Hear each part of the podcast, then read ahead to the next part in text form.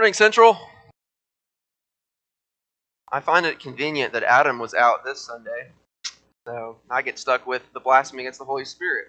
So he got to preach on fathers and you know feel good stuff. Now, now it's we are. If you're a visitor, we're really glad that you're here. We're really honored that you chose to be with us this morning, and hope that you feel very welcome. We are studying this year next year through the book of Mark. And we actually haven't been in Mark a while because from Mother's Day to Father's Day, we did a, a series on the family. And actually, the last time we did Mark was when I spoke in April. So it's been a minute.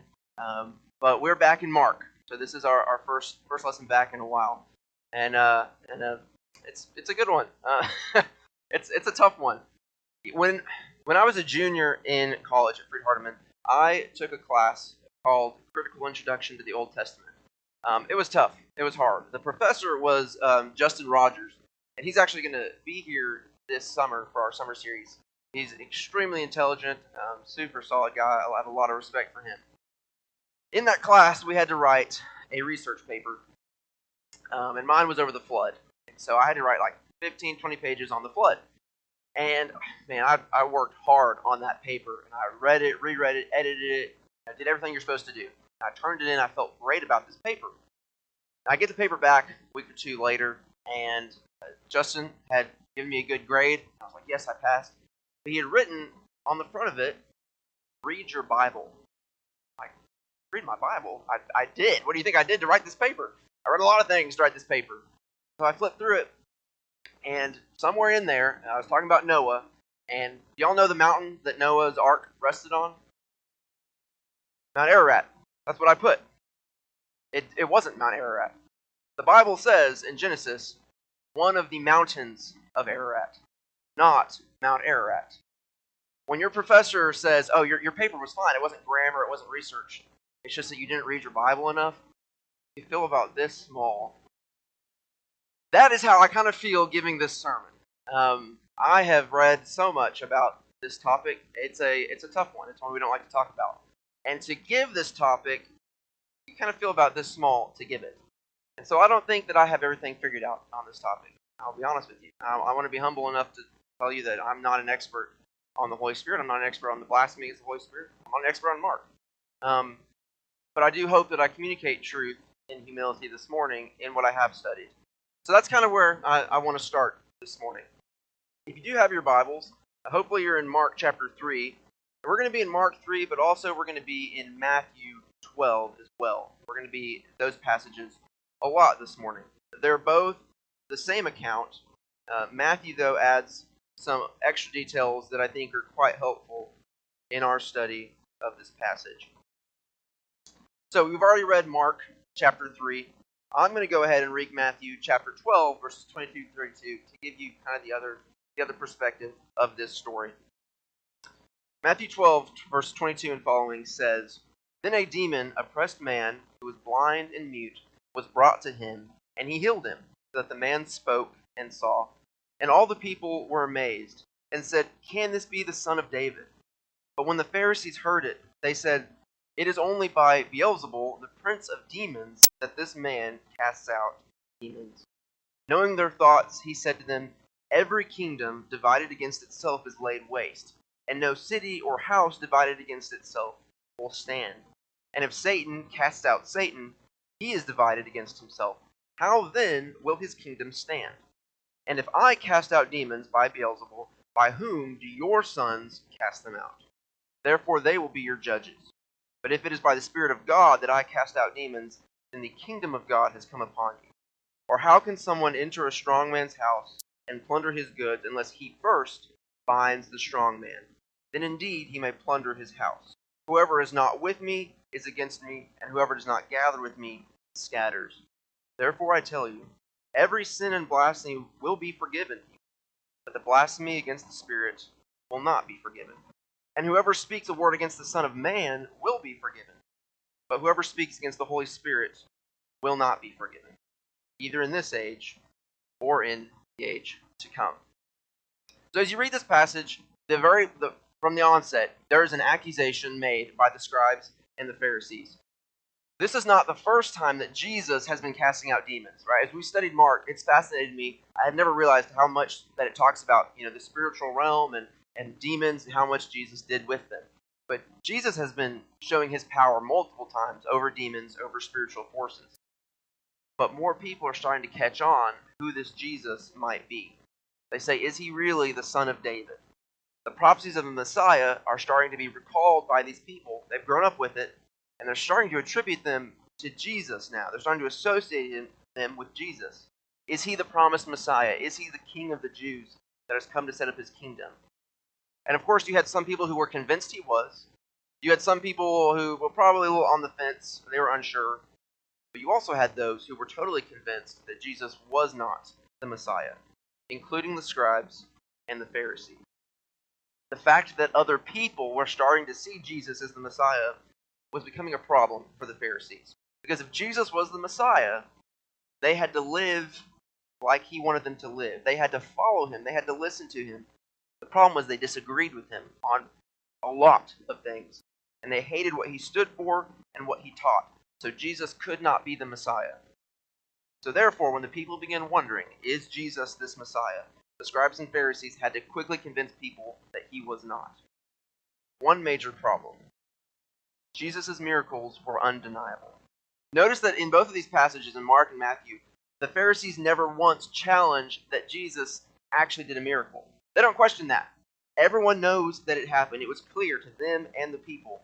It was clear that Jesus had authority over demons and over the spiritual realm. So they had to come up with something else. They they couldn't just say he's not actually doing that. It looks like it, but he's not actually. Everyone knew that he was. The accusation that they came up with instead was at face value pretty convincing, a pretty terrible accusation about Jesus. They said Jesus is using the power of Satan, of Beelzebul, the prince of demons, to actually cast out demons. They couldn't deny the fact that miracles had occurred. So instead of going after the miracles, they went after the source. They went after Jesus. The Messiah didn't do this. This is the servant of Satan. If you study the life of Christ, you'll find that Jesus doesn't always respond to every negative thing said about him. A lot of things that are said to him are not worth his time, and so he just moves on. He ignores it. But this accusation is one he doesn't ignore. In fact, it draws from Jesus one of the strongest replies that we read about in Scripture. And so Jesus carries on with his rebuttal. First, Jesus starts with a logical rebuttal. Those of you who are fans of logic, I think this is a very fascinating scripture, a very fun scripture. I love the way Mark puts it. Jesus says, How can Satan cast out Satan? Satan's whole goal is to hurt God. Um, he, he wants to steal souls away from people. And one of the ways that he did, away from God, and one of the ways that he did that is by demon possession in Jesus' time. Why would Satan go through all the trouble of having his demons, you know, sending his demons out to possess people, only to send someone else out to cast out those same demons? That doesn't make sense. That would mean that Satan had turned against himself and his kingdom was divided. That would make no sense. Why? Because Satan is not an idiot. You can actually hear, I think, Jesus here saying, you know, guys, Satan isn't stupid. But what you just said is, it makes no sense. Why would Jesus cast out demons by the power of the prince of demons, Satan himself, and undo everything Satan has been working on? In a few short sentences, Jesus reveals to the people there and to us that what might have been a, a pretty convincing accusation, a pretty convincing argument, was really just a, a reactionary accusation based on jealousy, on hatred, on a hardness of heart, rather than truth and logic. But Jesus wasn't done either. If you're in Matthew 12, look at verse 27. He asks the disciples, or he asks the Pharisees, how do their disciples cast out demons? Apparently, at the time, there were some disciples, some followers of the Pharisees, who were supposedly casting out demons. And if Jesus was casting out demons by the power of Satan, it follows logically that they would have to be they would have to have been doing it by the power of Satan too. Now, I don't think that these disciples were really casting out demons, and I don't think Jesus is saying that they actually are. But I think he is showing the hypocrisy in the Pharisees when they believed one group casting out demons was doing it by the power of God, and the other group, Jesus, doing the exact same thing was doing it by the power of Satan. Jesus was showing them they can't have it both ways. Either we're both doing it by the power of Satan, or we're both doing it by the power of God. But Jesus isn't done yet. After blowing up their accusation with logical reasoning, Jesus turns to a more spiritual reply. In Matthew 12, 28, this is this is a crucial verse, I think, in this whole this whole context. Jesus reveals that it wasn't the power of Satan that allowed him to cast out demons. It was the power of the Holy Spirit. And if that is true, spoiler alert, it is, then the kingdom of God is almost here. I think this verse, in one way, is a prophecy about Pentecost when the church, the kingdom of God, began and the Holy Spirit um, empowered the early church. But in a more immediate way, this verse is going to have some terrifying implications for the Pharisees. Before Jesus gets there, he asserts one more spiritual truth. He talks about this house, the strong man, and breaking into the strong man's house. To break into someone's house, to, to take their possessions, while they're still in there, you need to be stronger than the person in the house. Right? Simple logic. The strong man is Satan. The house is the world, and the possessions are people. Jesus was on a mission to reclaim lost souls for the kingdom of God, the ones that were stolen by Satan. And just like you can't steal back something from a person who's stronger than you, Jesus could only win back lost souls if he was stronger than Satan if he was stronger than the domain of darkness. So, what is Jesus saying? Not only is he casting out demons, not only is he doing it by the power of the Holy Spirit, not only is the kingdom of God near, but in doing so, Jesus is announcing and displaying his power over Satan. Jesus is winning, and he wants everyone to know about it. And in just a little bit, through his death on the cross, Jesus is going to be ultimately victorious. That victory will be secured and assured on the cross. Like I said earlier, I find it fascinating how much about spiritual warfare is in the book of Mark. There are evil spiritual forces trying to gain control of your heart, of my heart. And they're real. Satan is real. His demons are real. And Satan is neither stupid nor lazy. And nothing motivates him more than a faithful Christian and trying to tempt and lie to you. But we have nothing to fear because Jesus makes it clear he is stronger Jesus is and will continue to be victorious over Satan. Jesus' power to protect our hearts is stronger than Satan's power to tempt our hearts. Jesus' power to reclaim our hearts is stronger than Satan's power to retain our hearts. But Jesus won't reclaim and protect your heart for you. He gives you a choice. We have to choose who controls our heart. Because someone does. It's not us. It's either God or it's Satan kingdom of God is here. And the fact that you're listening to me means that you know a little bit about the power of the Holy Spirit at work through Jesus. And so it's your choice. Will you let Satan harden and ultimately destroy your heart, or you let Jesus soften and ultimately save your heart? And then we get to the fun part of the story.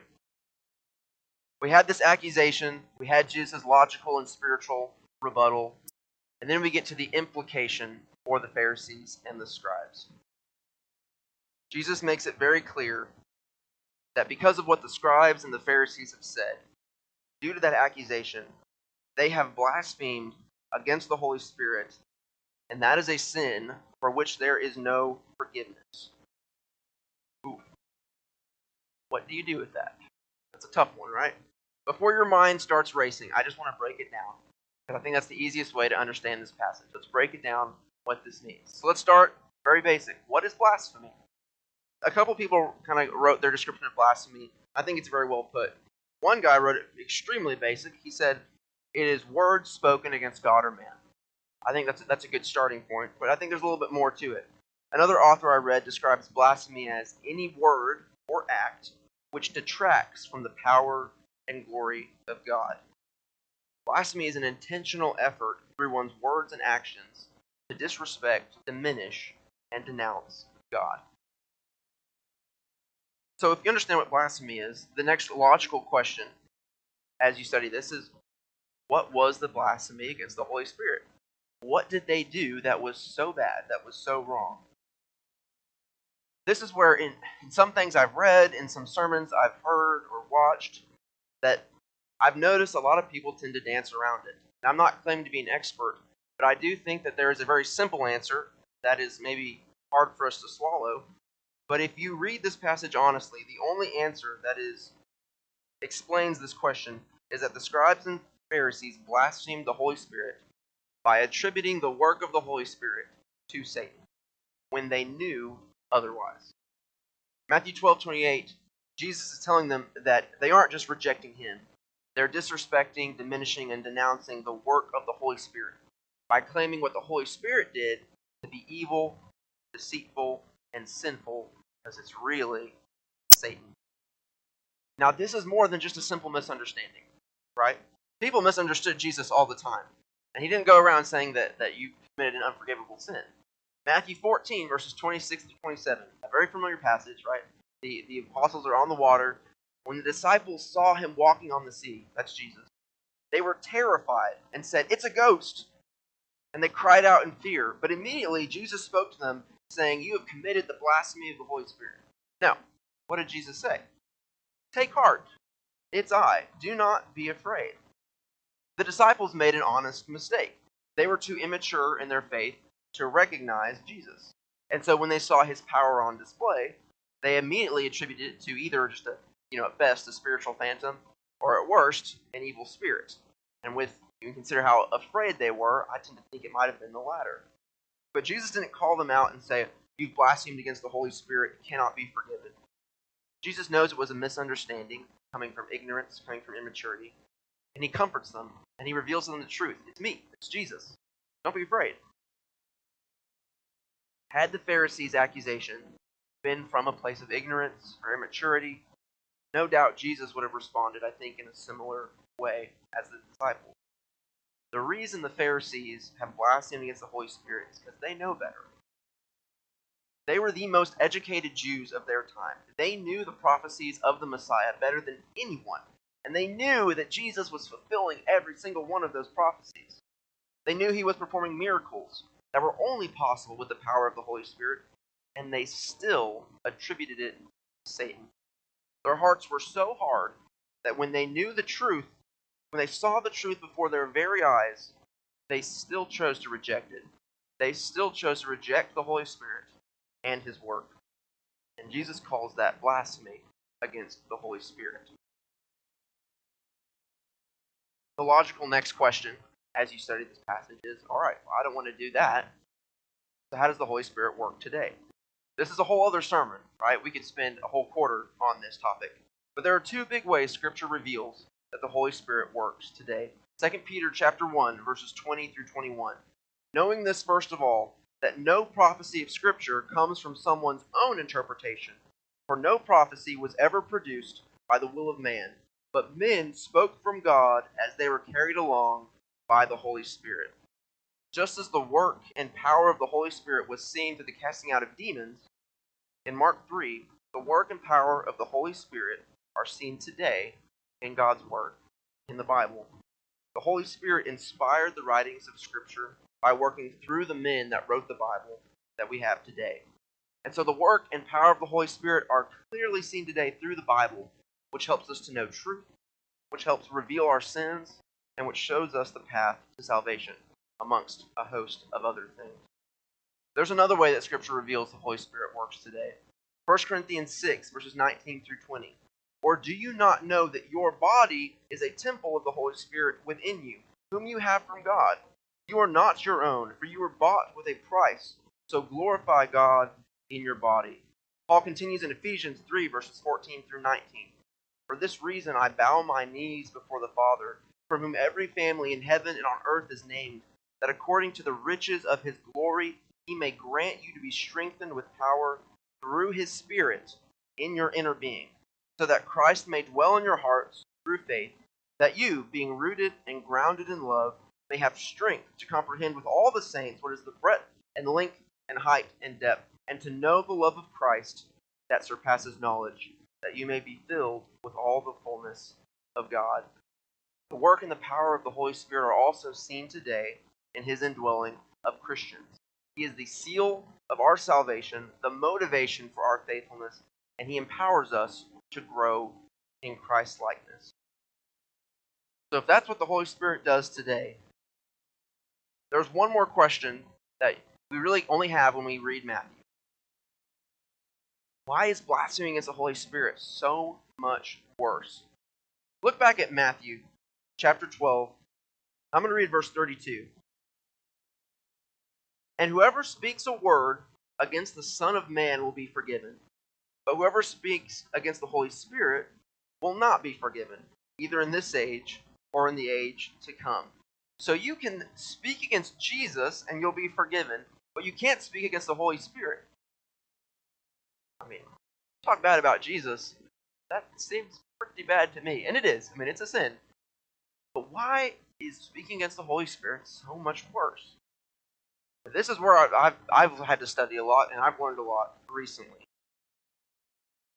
As a Christian, our goal is to know the Father, is to get to God, to get to be with Him in heaven one day.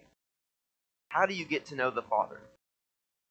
John 14, verse 6. Jesus said to him, I'm the way, the truth, and the life. No one comes to the Father except through me. We cannot know God. We cannot be with God if it wasn't for Jesus. But how do you know Jesus? John 14, verse 26.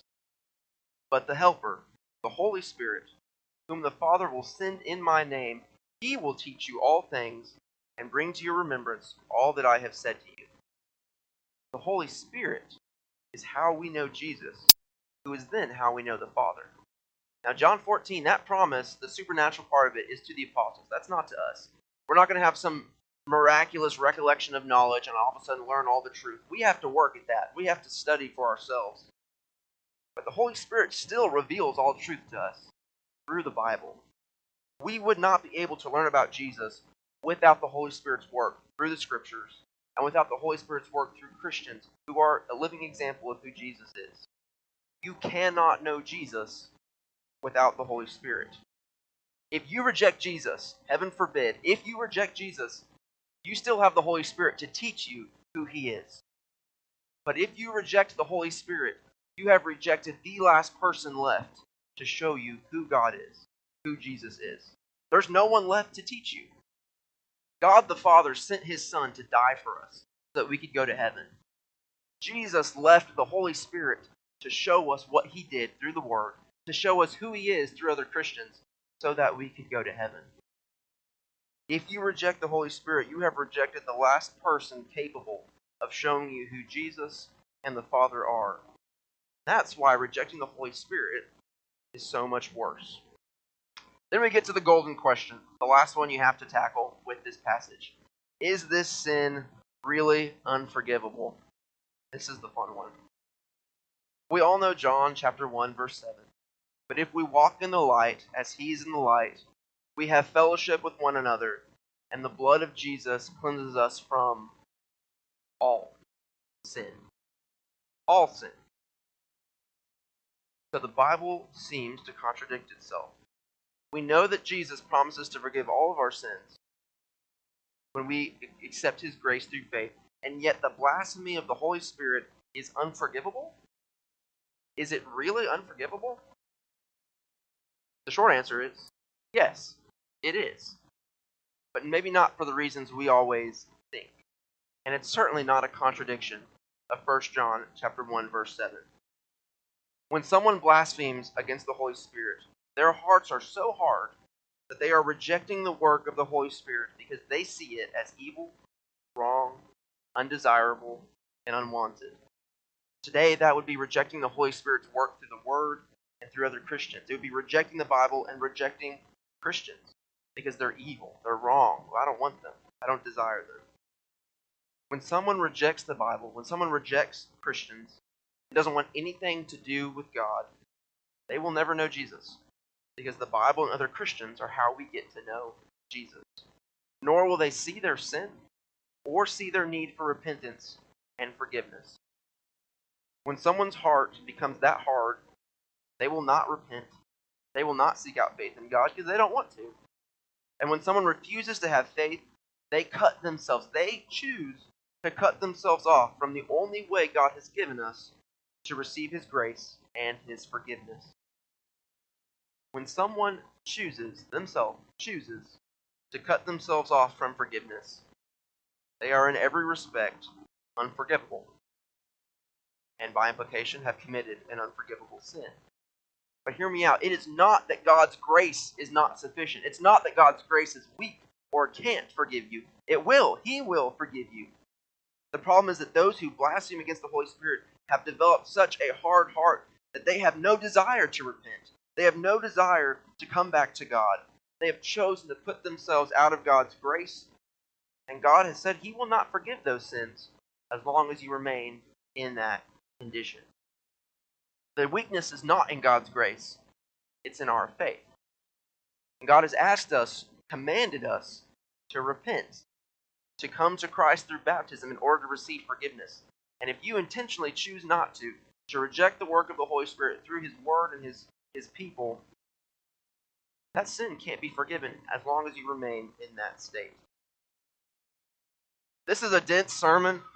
I will be honest, I struggled. I told Sherry, I was like, I'm having a hard time with this one. But what does it mean? What what is the application? What can we take home? A few a few questions to ask yourself. Are you rejecting the work of the Holy Spirit by rejecting God's word? Are you rejecting the work of the Holy Spirit by rejecting God's people? Do you refuse to have anything to do with the inspired word of God and the indwelled people of God? And good news for you, you can answer this, but I think I can answer it for you you're in this room, I think the answer is no. The fact that you are with God's people, whether you, you believe in God or not, the fact that you're listening to God's word is a good sign, right? I, I don't think that we're committing the blasphemy of the Holy Spirit simply by being here today. And a lot of people worry that what if I commit the sin accidentally um, and I blaspheme the Holy Spirit, I never go to heaven. I've read this many times and I, and I think it's perfectly said. If you're worried about committing the blasphemy of the Holy Spirit, you're not committing the blasphemy of the Holy Spirit. Right? It's an intentional choice to reject God, to have nothing to do with His Word or His people when you know otherwise. So, maybe a question that maybe hits home more for us. Do you call evil good and good evil? That's what the Pharisees did. They called the Holy Spirit's work evil. Satan is a master deceiver. He loves to confuse good and evil in our minds. Have you bought into his lies? Because let's be clear sin is evil, righteousness is good, homosexuality is evil, marriage according to God's plan is good. Viewing church as a, a checkbox where you only show up on Sunday mornings and that's the extent of your Christianity is wrong. It's evil.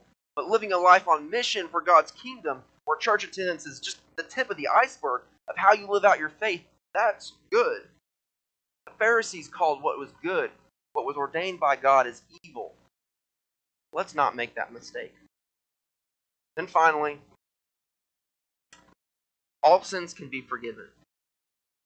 But don't underestimate the point of no return in your heart. Anybody, no matter how far gone, can come back to faith in God, even if you have blasphemed the Holy Spirit. And God, in all of His grace and forgiveness, when you come back to Him, when you become a Christian, when you ask for forgiveness, when you're baptized, will forgive you. That is an assurance, that is a promise. He's faithful and just to forgive us. But the reality, the, the hard reality, is that there are some people who have chosen sin for so long, who love sin so much, and whose hearts are so hard that they will never choose to come back to God. It isn't that they can't be forgiven, it's that they won't ever choose to ask for forgiveness to come back to God, to be His child. And it's our job to still reach out to them, to still do everything we can to bring them back to God, but it's ultimately their choice. And some people never choose to come back. But that can't affect your choice. That can't affect my choice. So this morning, how was your heart? How was your heart doing? Will you let Satan harden and ultimately destroy your heart? Or will you let Jesus soften and ultimately save your heart? It's your choice. Is your faith more than just morning? Is your faith lived out through your week, through your life? through the way you treat your family and others, through the way you respond to God's word, through the way you, you treat your, your fellow Christians? I can't answer that question. Only you can. But I pray that you are letting God soften and break your heart every day to be more like His Son, to be more in step with His Spirit. It's a tough subject. A tough subject. Um, it's it's hard to think about that there are those who won't choose to come back. But we don't have to be that way. We can choose to come back to God. If you want to make that choice to come back to Him, or if you need encouragement, please come as we stand and we sing.